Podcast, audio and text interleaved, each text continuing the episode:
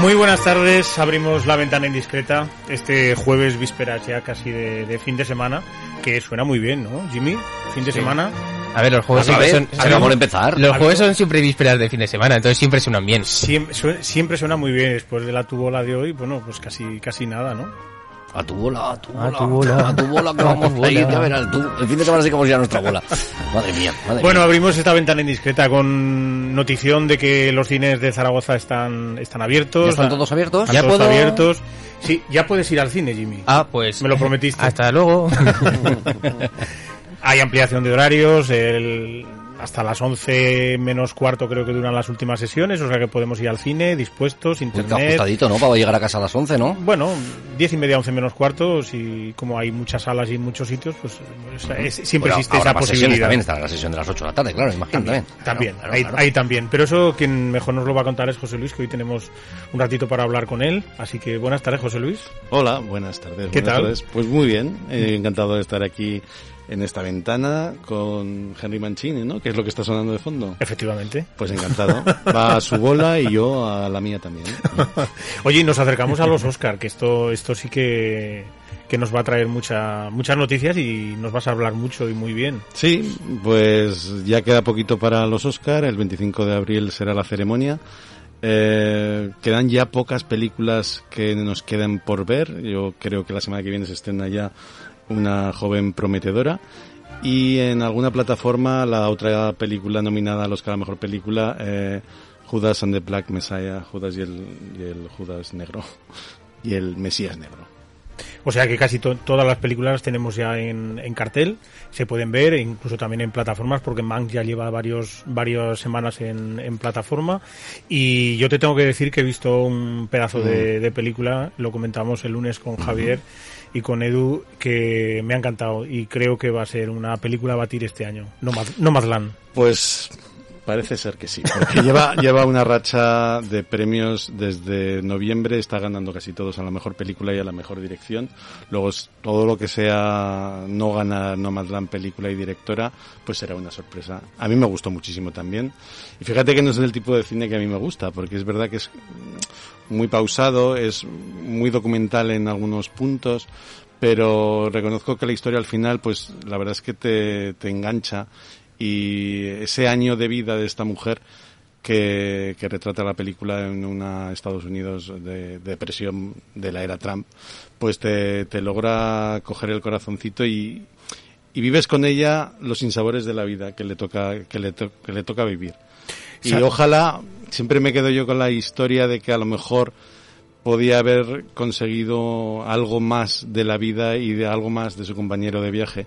Pero a veces eh, la vida tiene esas cosas que te dejan un poco al margen. Pensamos igual, pero hubiera sido... No, no, no vamos a destripar. ¿eh? No, por eso no quiero No decir vamos a mucho, destripar. me cuesta no decir nada al respecto. spoiler. pero Ahí me lo puedes decir, eh, que no lo voy a ir a ver, ¿eh? Yo lo que te tengo que decir es que pocas películas eh, tienen un, un arranque tremendo como No Man's Land y un final tan tan redondo como No Man's sí, Land. tan real, Y tan sincero tan real y tan sincero, natural, sí. efectivamente. A lo mejor la o- otra otra versión que hubiese sido más del agrado Pero- del gran público hubiese sido más forzado. Pero sabes, sabes lo que me di cuenta que la propia directora Chloe Zhao ha sido quien ha montado la película y ha montado la película que, la- que ella ha querido montar. Entonces yo creo que eso eh, dice mucho, ¿no? Alguien que, que, que pare una película, por así decirlo, la monta como la quiere contar y, y luego el resultado es bueno. eh, yo creo que, que el éxito de, de esa película es el montaje de la directora. el- ha Sí, contado lo que, lo, además, que, lo que ella ha querido y cómo como, ha querido. Como te comento, tiene el mérito de que junto con algunos aspectos documentales que efectivamente tiene la película, luego es muy introspectiva, es también muy sensible, muy cinematográfica en muchos momentos, esas fotografías Y- maravillosas. Y esos- esa, esos- y esa música.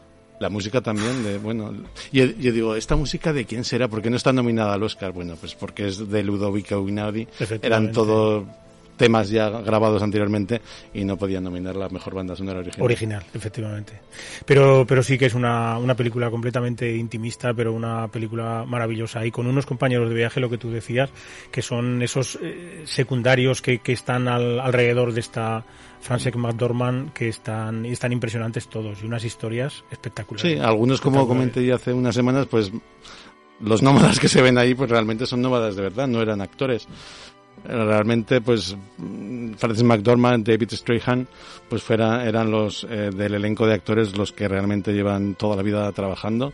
Son actores profesionales como la copa de un pino y hacen unas interpretaciones magistrales. Tanto Francis McDormand como David Strahan, que como te comenté el otro día, pues si hubiese salido un poquito más, pues a lo mejor tenía alguna oportunidad como actor secundario, pero es una pena que se haya quedado fuera, porque Es- a mí me gusta mucho ese papel. ¿eh? Es, es una a mí, pena, a mí- pero a mí la relación con David Strahan de, de Francis McDormand es quizá la parte que más me gusta de la película. Sí, además es que une muchas cosas y, y sobre todo une esas cosas que le hacen falta a ella, ¿no? Y yo creo que eso es muy bonito en ese, en ese Mm. Y además cómo se va desarrollando eh, la relación, porque al principio parece ser que no se van a llevar bien, que tienen algo de antipatía el uno por el otro, porque chocan, son dos mundos que chocan, él ya estaba acostumbrado a esa vida, y, al final es él el que vuelve y se reencuentra con su familia y se reencuentra con una vida que ya había dejado atrás, pero que realmente es la que ahora le apetece vivir y le hubiese apetecido vivir con otra persona. Pero fíjate, yo creo que se va a convertir en una road movie de, de Sí. las de historia del cine, porque yo, yo la catalogaría de como, como casi una obra maestra la película. Yo sé que, que tú tienes algunas, algunas sí, dudas. Una obra maestra, ya te he dicho el por qué no, porque ese tipo de cine más eh, de escenarios, de postales, de... mm, no sé cómo decirlo así, documental en algunos sentidos. Pues mm, no es el tipo de cine que a mí me gusta. A mí me gusta más el cine más comercial, más dinámico, que, que aporte mucho. Y esta historia, pues podía ser un documental precisamente. O sea, no, no, no tiene por qué ser una historia de, de, de una road movie, sino relatar la vida realmente de, de, los nómadas en la América profunda. Y lo consigue, la verdad es que lo consigue. Entonces, este tipo de historia, pues a lo mejor a mí no me interesa, pero la forma en la que la he comentado es tan original que realmente me logra enganchar y le, le puedo, bueno, yo, yo le vaticino el Oscar a la mejor dirección seguro, porque tiene mucho mérito. Eh, ¿Y mejor película, no? Sí, también, sí. también. La, la, de dirección lo tiene asegurado, eso lo tengo asegurado. Película, sabes que últimamente hay algunas sorpresas, ¿no? Porque en los Oscars la película se vota atendiendo al voto preferencial. Entonces, tienes que ser una película que guste. ¿Te está gustando este episodio? Hazte fan desde el botón apoyar del podcast de Nivos. Elige tu aportación y podrás escuchar este y el resto de sus episodios extra. Además, ayudarás a su productor a seguir creando contenido con la misma pasión y dedicación.